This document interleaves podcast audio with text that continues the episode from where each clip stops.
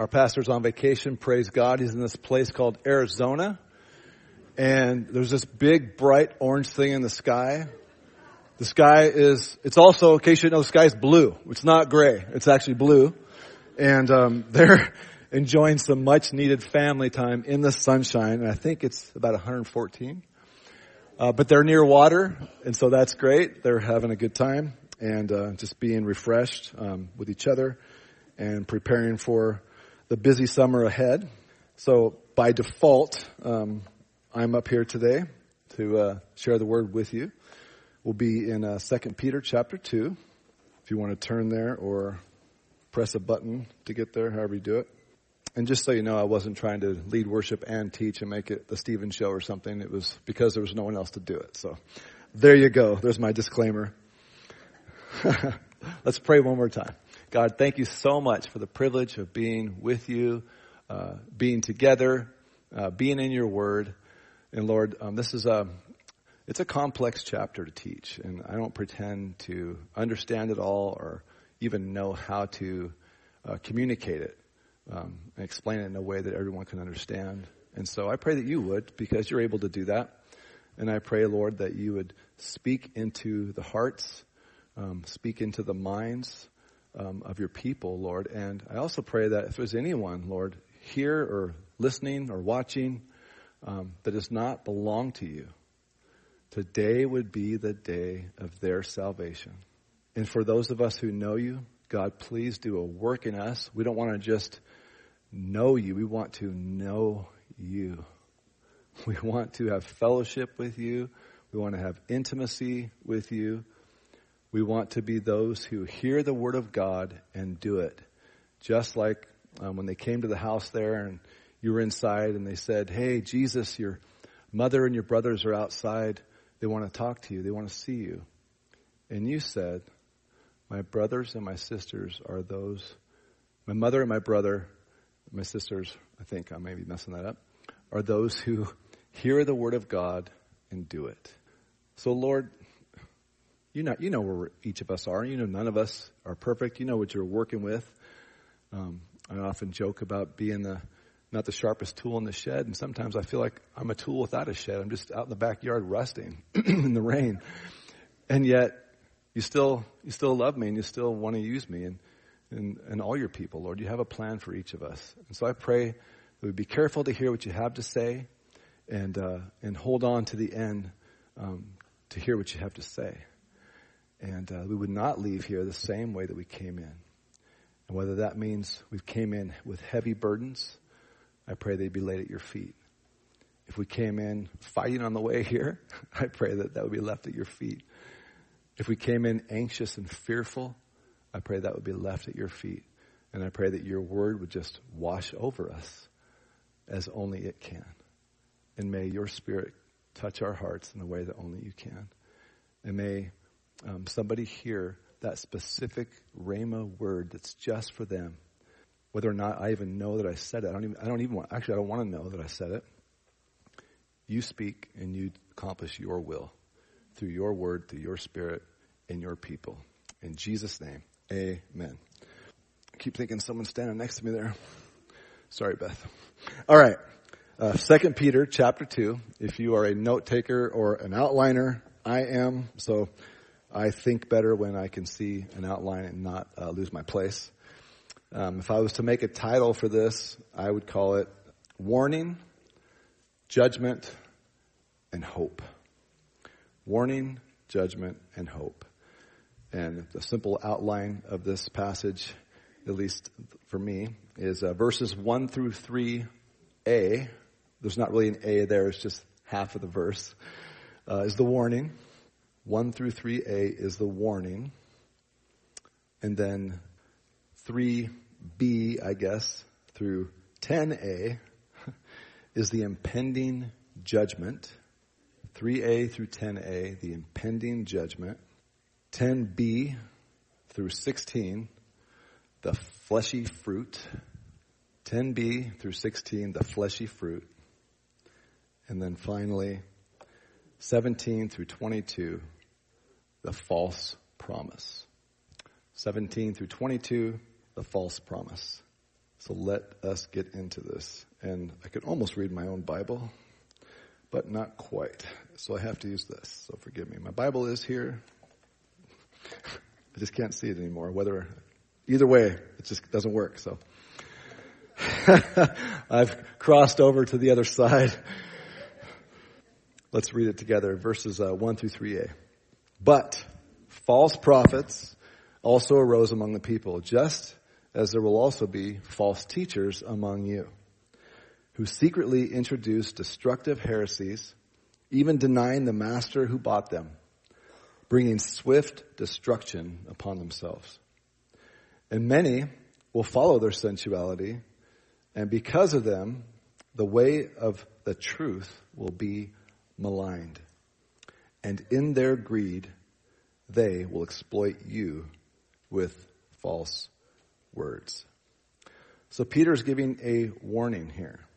Remember, well, you might not remember, but um, I was actually started teaching through the, the book First Peter a couple years ago, and the last time I taught Second Peter chapter one was like 2019. So um, you probably don't remember, but the last verse of chapter one says, "But know this, first of all, that no prophecy of Scripture is a matter of one's own interpretation. No prophecy was ever made by an act of human will, but men, moved by the Holy Spirit, spoke from God. That's important to be reminded of that as we look at this warning here and this coming judgment. It's a, and I, I just want to encourage you to hold on if you can until the end because it's going to seem really harsh and dark and gloomy and brutal, but the last word of the of the uh, title was hope, right? So there is hope. So just hang in there with me. Don't don't give up or fall asleep too fast. At least wait for a little while. Okay, so he's talking about he's warning us about what? He says, "Look, false prophets arose among the people, just as there also will be false teachers among you, among you. That's a scary thought, right? Because he's talking to us, believers. Now, I want to just define what he means by a false teacher so that we don't misunderstand that. I've even misunderstood it myself, so I just want to be clear. Keep in mind that a false teacher is not a person who teaches false doctrine out of ignorance. In Acts 18, 24 through 28, Apollos taught mistakenly the message and baptism of John, but he was not a false teacher. Um, many of the great leaders of the church in centuries past have held interpretations or minor or of minor matters that may that we may not believe are biblical. Still, we cannot call them false teachers. False teachers, now tune in, are professed believers who know the truth, but who deliberately teach lies in the hope of promoting themselves and getting financial gain from their followers. It's important to note that. They're able to live in sin, to please themselves, but they use deceptive means and they twist the Word of God to suit their fancies. And that's Mr. Wiz- Wiersbe's um, explanation of that. I need to back up a little bit. I can't see you guys back there. All right. Does that make sense? A false teacher is someone who knows what they are doing. Amen? Even if they're deceived by that, they still know what they are doing, and they know what they are doing is wrong. And it says, he says, uh, that they're among us here in the church. They're secretly introducing. Remember that last two verses from First Peter, Second Peter chapter one, uh, verses twenty and twenty-one. I'm sorry I don't have it up there for Marcus so you guys could see it, but uh, it says there's no there's no private interpretation.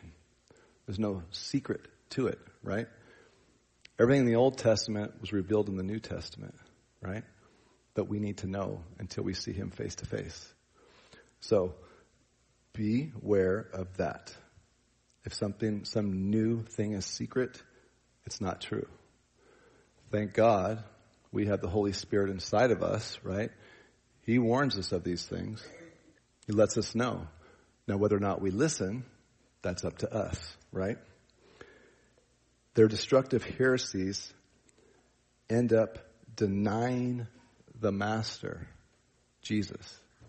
And we've, I'm sure we've all, we've all got different backgrounds. We've all grown up in different places. Be careful. We've got to be careful. Either Jesus is God in the flesh, or this whole thing is a sham. Either he came from heaven, sent by the Father, to die on the cross, to rise from the dead three days later, and to return to the Father, leaving the gift of the Holy Spirit for believers to come upon us and to empower us to be His witnesses. Either that whole thing is true, either He's the same God from Genesis 1 to Revelation at the end. Not chapter 23 either. If you read Revelation, there's no chapter 23. I thought it'd be a little bit funnier. oh, thank you. Courtesy laugh. It says they deny the master who paid for the sins of man. And it says, and this is what's, many will follow them. In the Gospels, it says, broad is the way to destruction. Narrow is the path to life. Few be there that find it.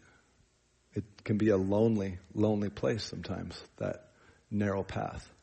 Because everything out here in, in the broad area is saying, deny Christ. Do what's best for you. You be the best you, you can. Follow your heart, you know, kind of a thing. Many will follow them. Christian, do not follow them. Non believer, come to Jesus now.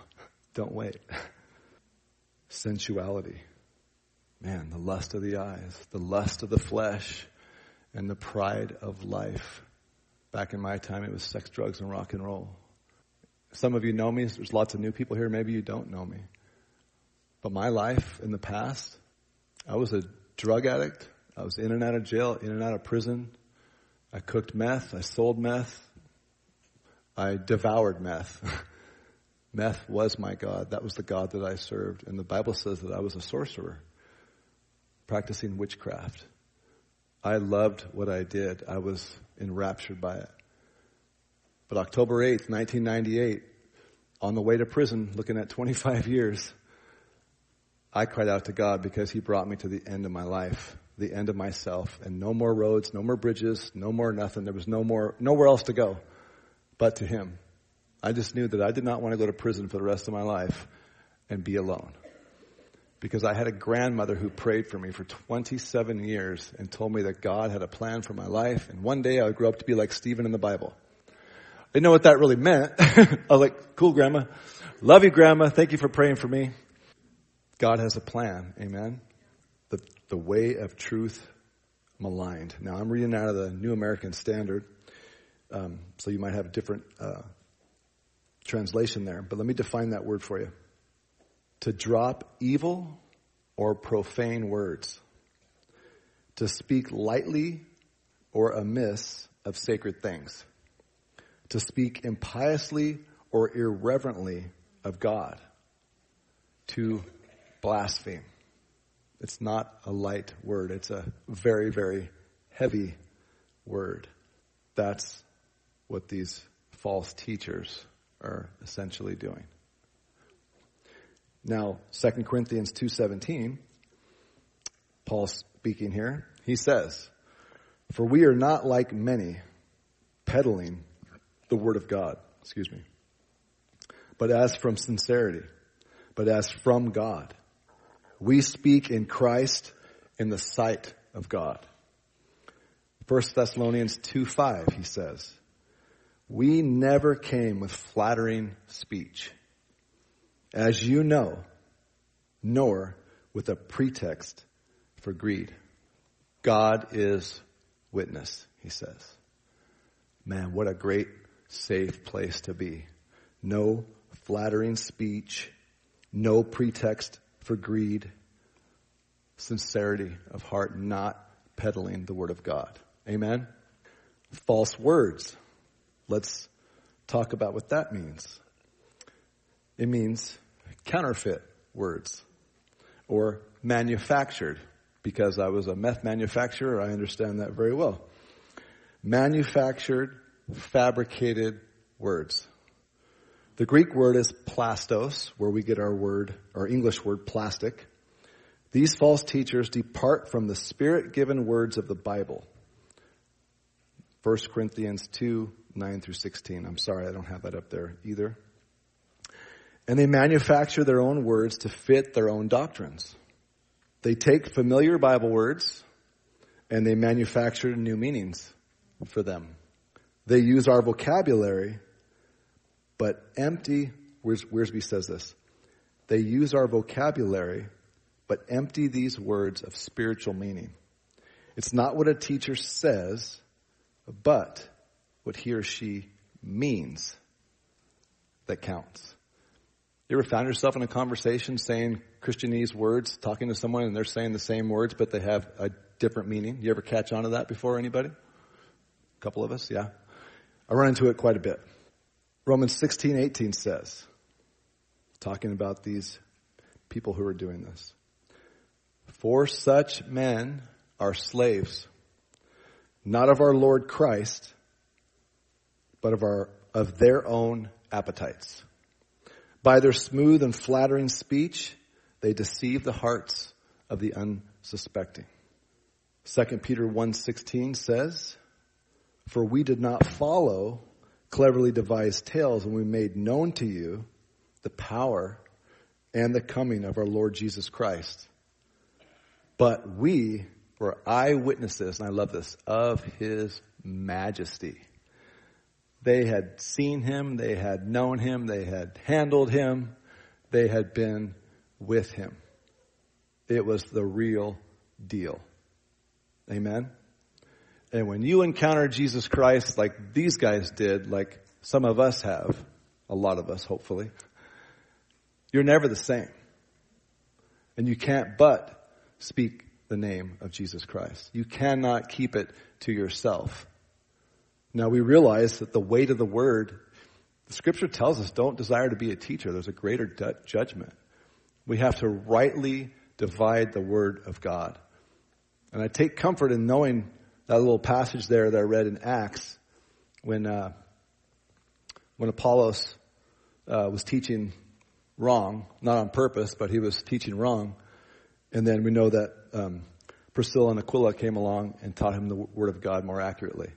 Praise God, there's people in God's church that can come alongside and say, man, great, great try. you just missed it a little bit, you know.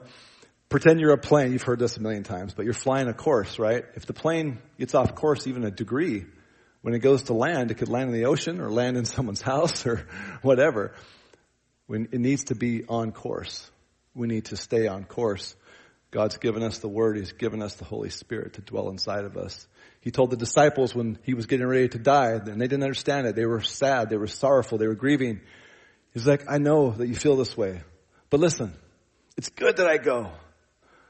Because if I go, the Father will send the helper, the comforter, the spirit of truth. He will teach you all things about me, not me, but him, and remind you of everything I said to you. What a great comfort, guys, gals, kids. He'll teach us all things. The Holy Spirit will teach us all things about Jesus and remind us of everything He said. And He's even given us a tool to keep that really, really simple. Amen.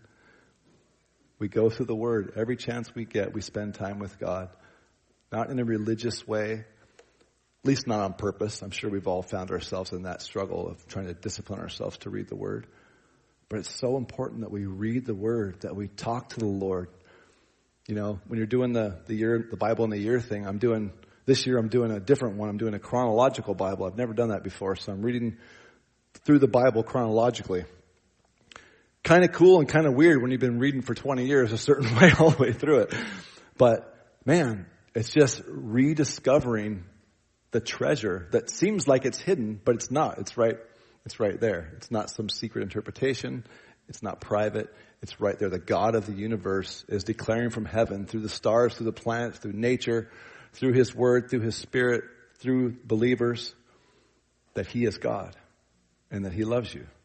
Amen? A little more exciting than I would hope for. Just kidding. Now, um, let's see here. Did I finish that? Okay, yeah. All right. So, what did we talk about here? False teachers who are among you. They're going to come with secret things and try to pass things over and try to get into your pocket for their own greed, for their own selfish desires. They know what they're doing. It's not a mistake. Be aware of that. It's not a mistake. They know what they're doing is wrong. Okay. Verse 3b through 10a. The impending judgment. Their judgment from long ago is not idle, and their destruction is not asleep. For if God did not spare angels when they sinned, but cast them into hell and committed them to pits of darkness reserved for judgment, and did not spare the ancient world, but preserved Noah, a preacher of righteousness with seven others, when he brought a flood upon the world of the ungodly, and if he condemned the cities of Sodom and Gomorrah to destruction by reducing them to ashes, lost my place there, then having made them an example to those who would live ungodly lives thereafter. I'm going to read that second part again. Having made them, Sodom and Gomorrah, an example to those who would live ungodly lives thereafter. And if he rescued righteous Lot, oppressed by the sensual conduct of unprincipled men, for by what he saw and heard, that righteous man, while living among them, felt his righteous soul tormented day after day by their lawless deeds. Then the Lord knows how to rescue the godly from temptation and to keep the unrighteous under punishment for the day of judgment. And especially those who indulge the flesh in its corrupt desires and despise authority, daring, self-willed. Am I into verse 11 yet? Or what verse am I? I gotta be careful here. I don't jump the gun. We're gonna stop right there. We'll come into that in a minute. Okay. Sorry. Okay. So he says judgment and destruction for the ungodly. He says, vengeance is mine in Deuteronomy 32, 35. Vengeance is mine and retribution. In due time, their foot will slip, for the day of their calamity is near, and the impending things are hastening upon them. God didn't spare the angels when they sinned. He cast them into hell, pits of darkness, reserved for judgment. He didn't spare the ancient world of the ungodly. He condemned Sodom and Gomorrah to destruction and ashes. These were examples to all who would live ungodly lives in the future. A huge warning, a, a, a picture of the judgment to come for those who would live in denial of Christ.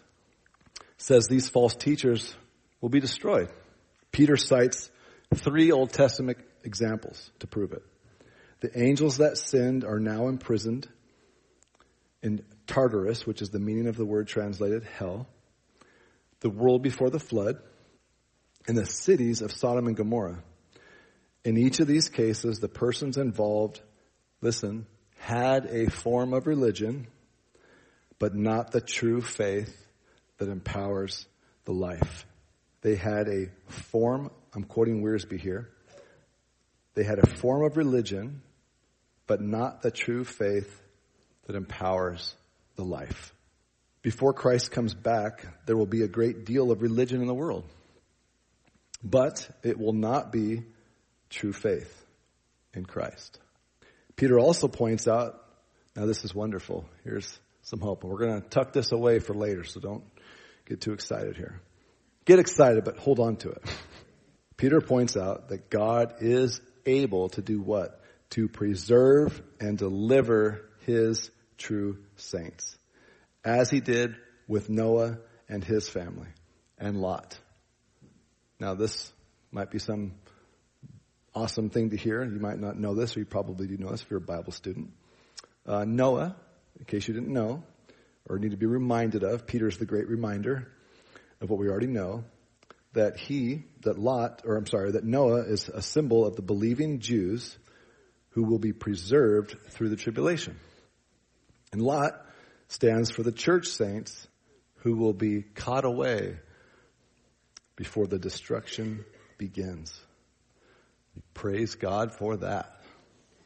These false teachers may seem to be successful and protected, but one of these days, God will destroy them.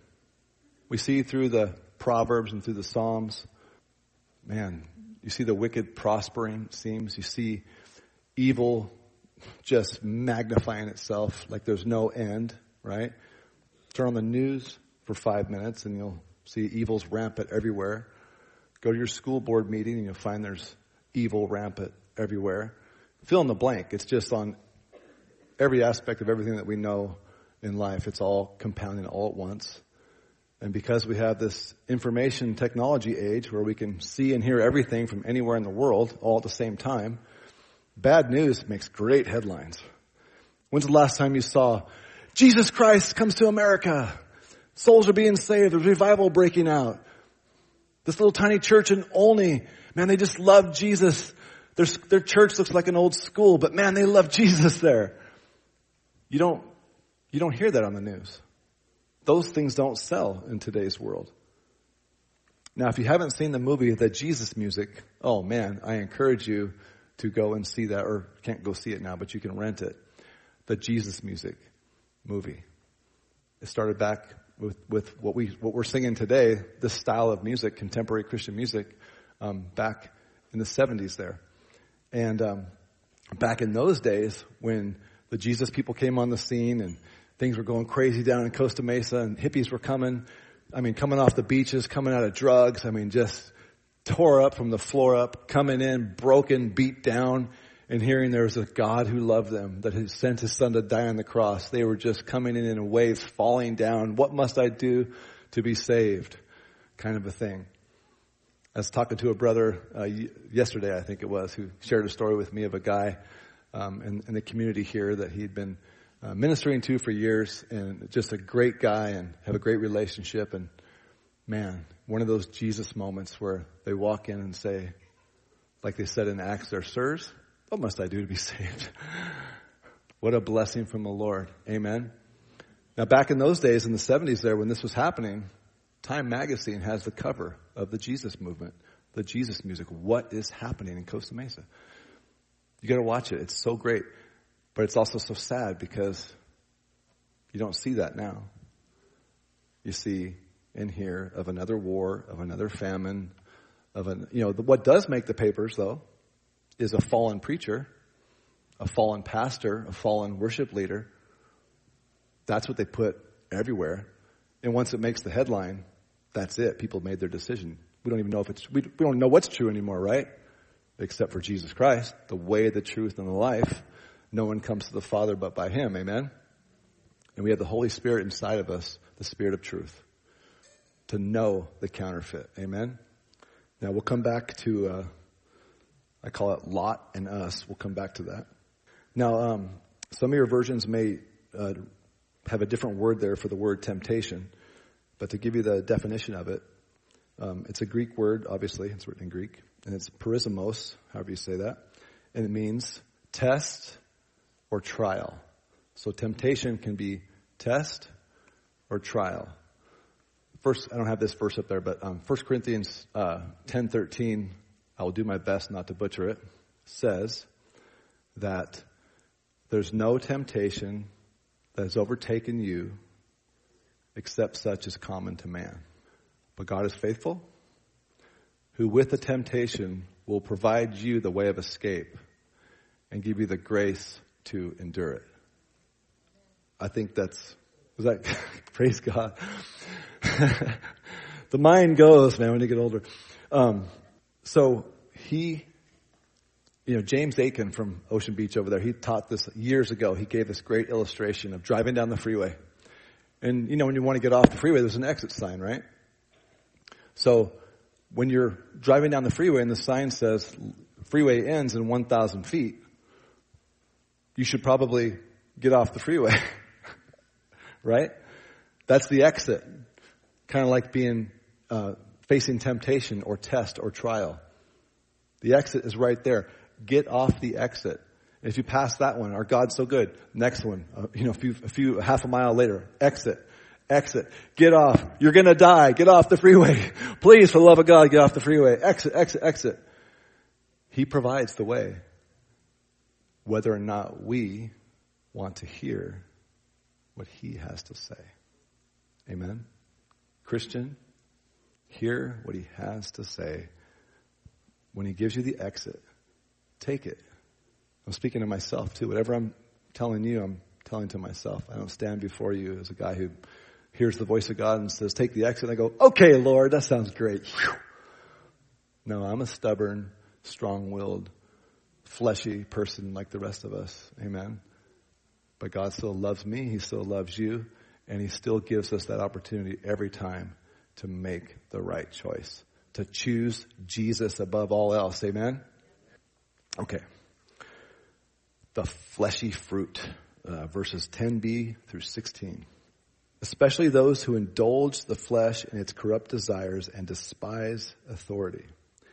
Daring, self-willed, they do not tremble when they revile angelic majesties. Whereas angels who are greater in might and power do not bring a reviling judgment against them before the Lord. But these, like unreasoning animals, born as creatures of instinct to be captured and killed, reviling where they have no knowledge, will, in the destruction of those creatures, also be destroyed. Suffering wrong as the wages of doing wrong, they count it a pleasure to revel in the daytime.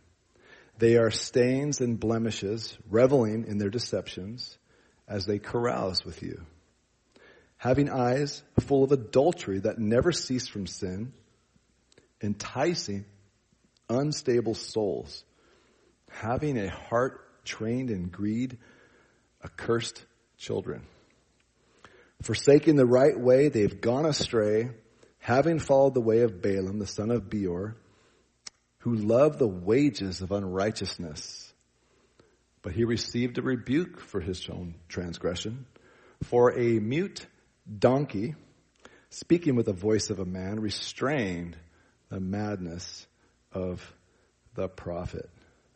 Oh, daring, audaciously bold, arrogant, prideful against any and all authority in the home, in government, in church leadership, fill in the blank. Even though it's all ordained by God. Exodus 22, 28, you shall not curse God, nor curse a ruler of your people. yeah, I know this is hard to hear. Trust me. I, I don't pretend for one second to have this down by any means, okay? I am, I'm right there with, with, with a lot of you struggling through this, so. Uh, Jude 8 through 10 says, Yet, in the same way these men, also by dreaming, they defile the flesh and reject authority and revile angelic majesties. But Michael, the archangel, when he disputed the devil and argued about the body of Moses, he did not dare pronounce against him a railing judgment, but said, the Lord rebuke you. I love when I remember that passage. The Lord rebuke you. Stephen, the Lord rebuke you. I tell myself that too when I, when I find myself way over here and I should be over here. The Lord rebuke you in the name of Jesus, you know. But these men revile the things which they do not understand and the things which they know by instinct. Like unreasoning animals, by these things they are destroyed. Hang in there with me. I know this is so like doom and gloom and dark and brutal, but it's God's word. Amen? So it's good. Like unreasoning animals, creatures of instinct, reviling without knowledge, resulting in total destruction. Now that word we saw earlier, malign, and this word reviling is the same Greek word. Again, it means to drop evil or profane words, to speak lightly or amiss of sacred things, to speak impiously or irreverently of God, to blaspheme. Willful reveling, now this is not reviling, this is reveling pleasure. This is also a Greek word. and it means, I can't, that one I, there's no way I could pronounce that one, sorry. To live sensually by gratifying the senses with sexual immorality. To live sensually, to live intemperately, lust, sensual living. Wrong doctrine and wrong living go together. In the words of Mr. Wiersbe here. False teachers live in luxury and beguile. It means to catch with bait. Unstable people who are enticed into their teachings. It's a tra- it's tragic the way the name of Christ has been disgraced by religious leaders. This is so hard to read. Who live in sin while attempting to help others find the Lord enticing, luring, seducing unstable souls, hearts trained in greed, forsaking or accursed children, forsaking the right way. They've gone astray, having followed after the way of Balaam. Verse 3 points out that false teachers use counterfeit words to exploit the people. Verse 18 says they use great swelling words. Unfortunately, there are many unstable people who delight in following, here's Wiersbe's version of this, religious windbags, not realizing that these teachers are picking their pockets while they poison their lives. Peter cites Balaam as an example from Numbers 22 through 25. We won't turn there, but you know the story. He was a prophet who used his gifts to make money and lead Israel into sin. So what's God do? God uses a donkey to get his attention and do what? Rebuke him. He won't listen to the Lord, so he sends a donkey. When we are determined to do our own will above God's will, he will go to the extreme to get our attention too. If God puts a donkey in your path, listen.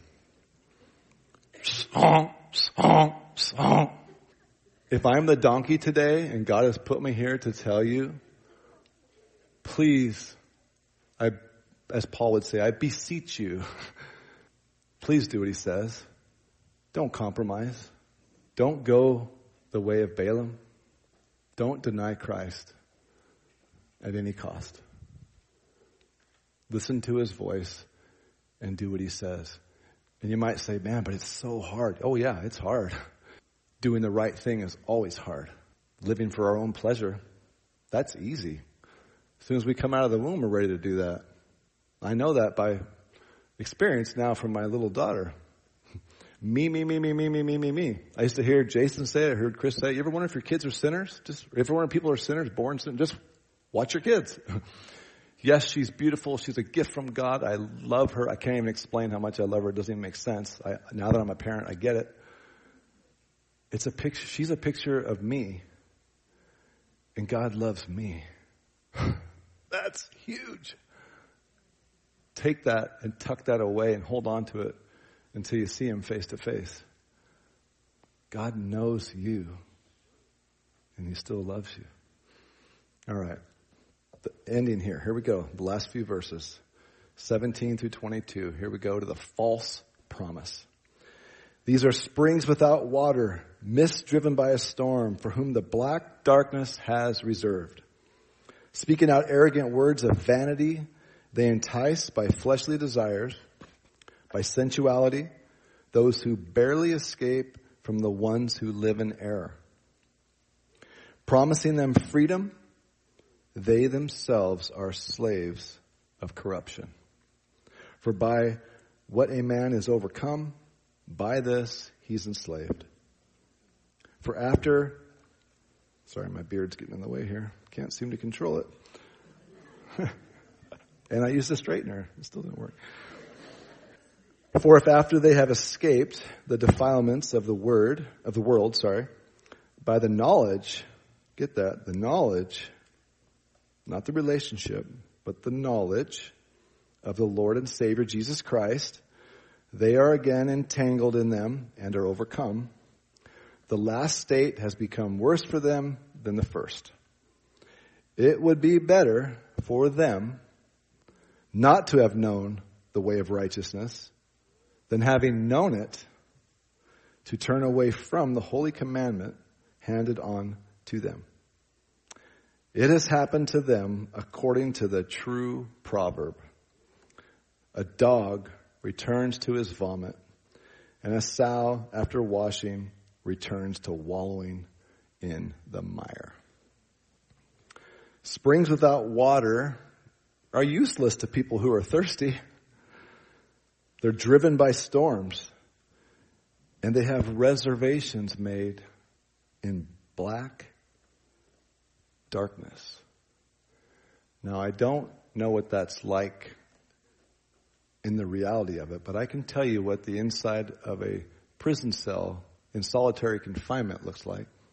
When you go into those cells, like if you ever toured Alcatraz when you're down there and they take you into the solitary cell, you can see scratchings and marks into the concrete rebar filled walls. And you wonder if they're in solitary confinement, they don't have any, anything in there at all. How can they carve into concrete? Because when you're alone and when you're in the dark, you're separated from humanity. This is talking about being separated from God. We're not even there yet. We're just talking about being separated from humanity. And you go crazy. Because inside that dark, black, cold, or hot, depending on the time of year, miserable place that you're in by your own doing most of the time, all your senses are magnified. Smell, sound, taste, feeling, fill in the blank. You can smell the, the water in the mop bucket as the, the, uh, the trustee goes by cleaning the floors outside the cells. You can smell the food cooking all the way from the kitchen because it blows through the air. You can hear conversations in the distance of people living their lives and on and on it goes, yet you are confined to black darkness. And you begin to claw into the concrete. That is a picture of what's reserved for those who deny Christ. God forbid any one of us in this room, online, or listening later would find themselves in that place. Their normal speech is arrogant, vain, enticing, and sensual. Jude 12 says, These are the men who are hidden reefs in your love feast when they feast with you without fear, caring for themselves clouds without water, carried along by winds, autumn trees without fruit, doubly dead, uprooted. Wild waves, verse 13 of Jude, of the sea, casting up their own shame like foam, wandering stars for whom the black darkness has been reserved forever. These false teachers go after the Christians who are not yet mature in their faith in Jesus Christ. Luke 11, 24 through 26. When the unclean spirit goes out of a man, it passes through waterless places seeking rest.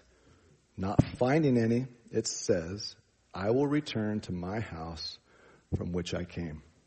And when it comes, it finds it swept and put in order. Then it goes and takes along seven other spirits more evil than itself, and they go in and live there. And the last state of that man becomes worse than the first. Stay with me. Luke 17, 1 through 2. He said to his disciples, It's inevitable that stumbling blocks come, but woe to him through whom they come. It would be better for him if a millstone were hung around his neck and he were thrown into the sea than that he would cause one of these little ones to stumble. They promised freedom, yet they were enslaved in sin themselves. I want to read a quote from Wiersbe here. I also recognize that in this passage there are different views. Were they saved? Were they not saved? Did they lose their salvation? Did they walk away from their salvation? However you want to fill in the blank. I'm going to share my perspective, what I believe it's saying, the best I can. And Wiersbe actually does a way better job than I can say it. If you disagree, that's okay. But listen to the end to hear why it qualifies and why I believe it, it is. They promise their followers satisfaction, but do not quench their spiritual thirst. How, how useless are wells without water. These teachers with their great swelling words, religious propaganda, give the appearance of being truthful and helpful, but they turn out to be clouds driven by the wind. Beautiful, but of no help to thirsty people. Millions today are following these false religions that promise to help but can give none. False teachers promise liberty, but they lead people into bondage. Peter uses a bit of sarcasm here. How can people who are slaves of sin themselves ever set anyone else free? In verse 12, he called these teachers, in his translation, brute beasts, or like animals. And now he clearly names them, listen, as pigs and dogs. That's super important. Please keep in mind that Peter in verse 20 through 21 is not talking about somebody losing their salvation. For that would contradict what he wrote in 1 Peter 3 through 5. In 1 Peter 2.25, Peter compares Christians to sheep, not to dogs or pigs. The Christian has received the new nature, 2 Peter 1 4, and has been set free from the corruption of the world. You do not have to worry about a sheep eating vomit or wallowing in filth because a sheep is a clean animal. Peter is describing false Christians, people who merely wash off the pollutants on the outside. This is religious reformation, but never receive the new nature on the inside. You can wash a dog or a pig, but the animal does not change its basic nature. These people knew the way of righteousness and had a knowledge of Christ's work, but they did not personally receive him into their hearts. Their outward pollution was washed away, but the inward corruption was still there. These professors, but not possessors, seem to experience salvation, but in due time, they drifted back to the life that suited their nature. Dogs go back to vomit. Pigs go back to the mire. You can see that in Proverbs 26:11. We live in a day of false teachers. We may detect them by their exaltation of themselves instead of Christ.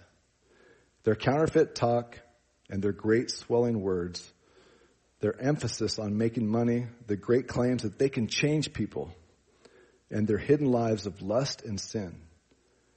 For the time being, we cannot stop them, except by teaching the word sincerely. But one day, God will expose them and judge them. To wrap this up, if you're here today or watching online and the Holy Spirit of God is convicting you of sin and or even being a false teacher, repent, which means change your mind, change your direction right now. Don't wait. Turn from your sin to the living Christ and let his blood wash over you and cleanse you from your sin.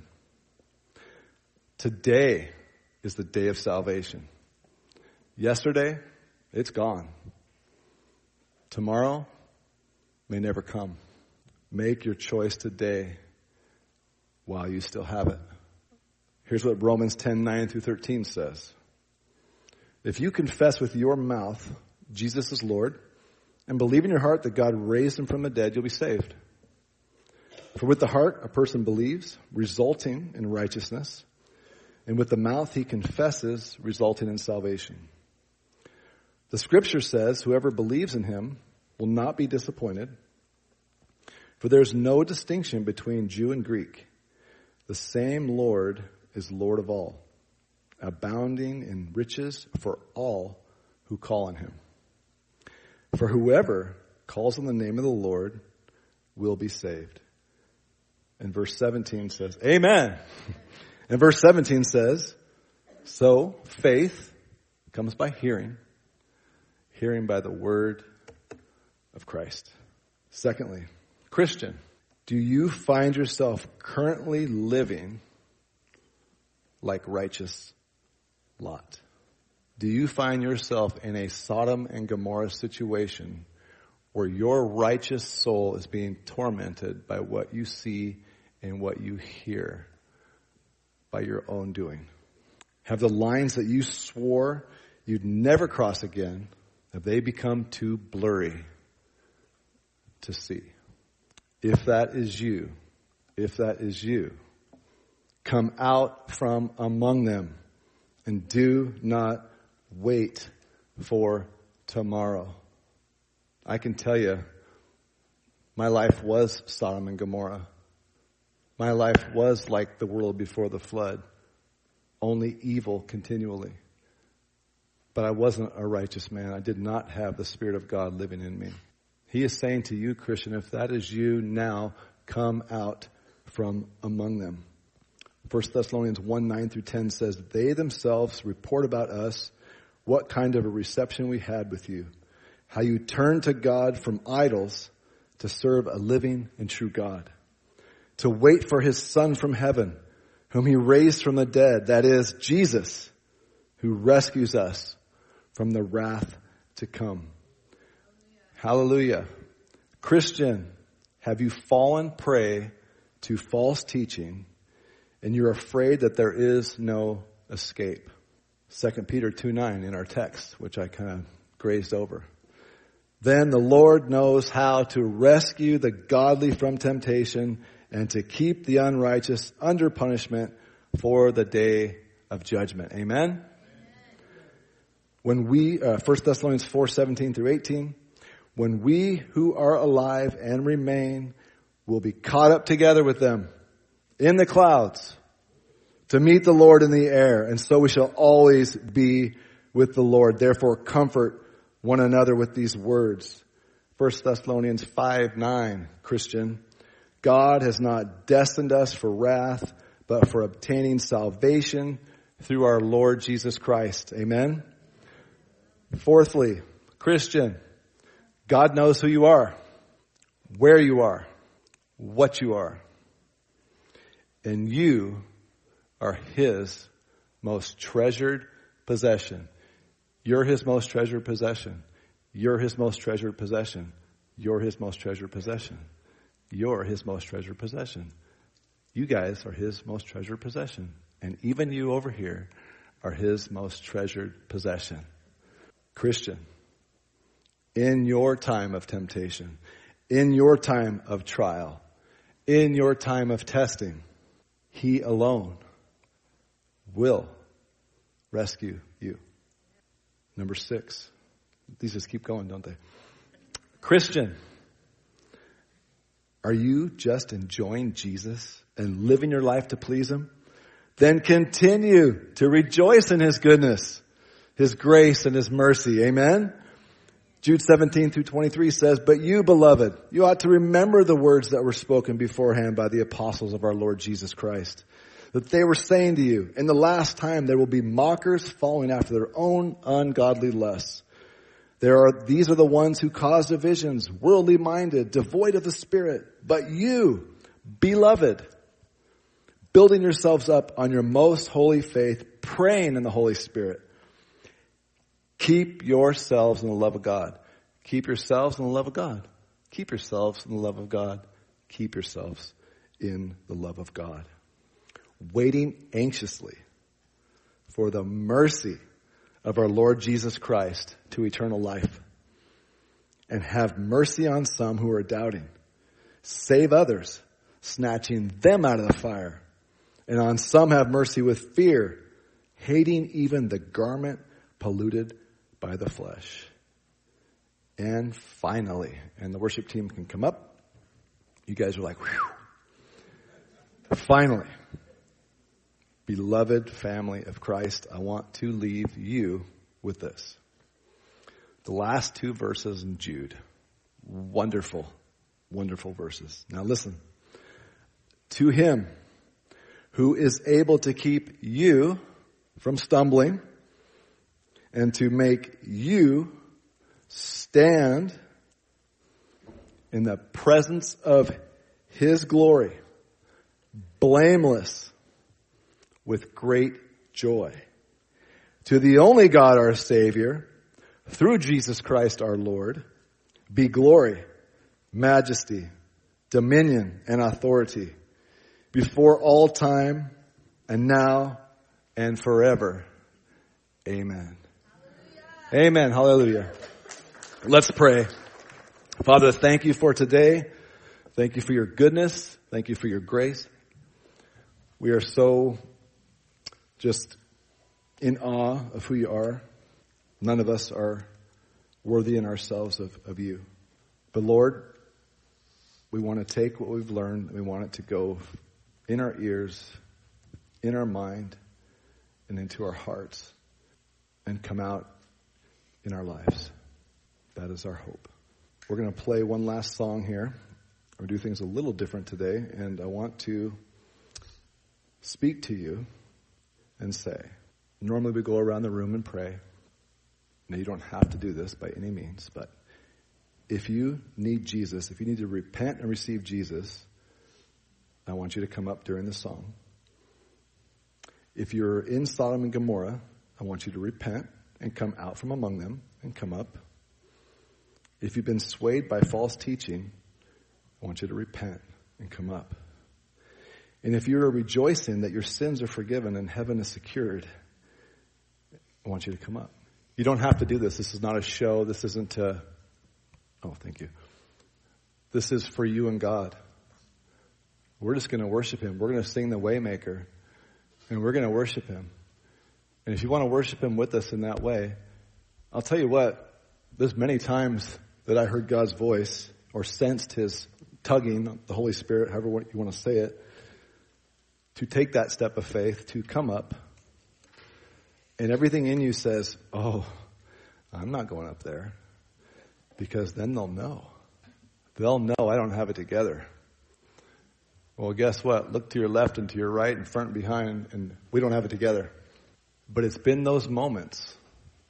Not every time. I'm saying there's been moments in my life where I took that step of faith to just go up and allow God to have his way in me. You never know what God will do. And you can stay in your seat. You don't have to come up by any means. But if that is you and any of those things are happening, you need Jesus. You need to come out from among them. You need to come out from being swayed by false teaching. You just need to rejoice in the goodness of God no one's going to know any of those things what's happening, right? Only you and God. So no one knows why you're up here. you're safe. We don't need to know, right? You come up when we're worshiping God and you worship God and you let Him do those things in you. Do not hold back from him. Let him have you completely, and he will do what he says he'll do. And we also have prayer people that will be available. And if they sense by the Spirit that you need prayer, they might just come up and put their hand on you. So don't freak out. Don't miss what God wants to do in this moment if that's you. Amen?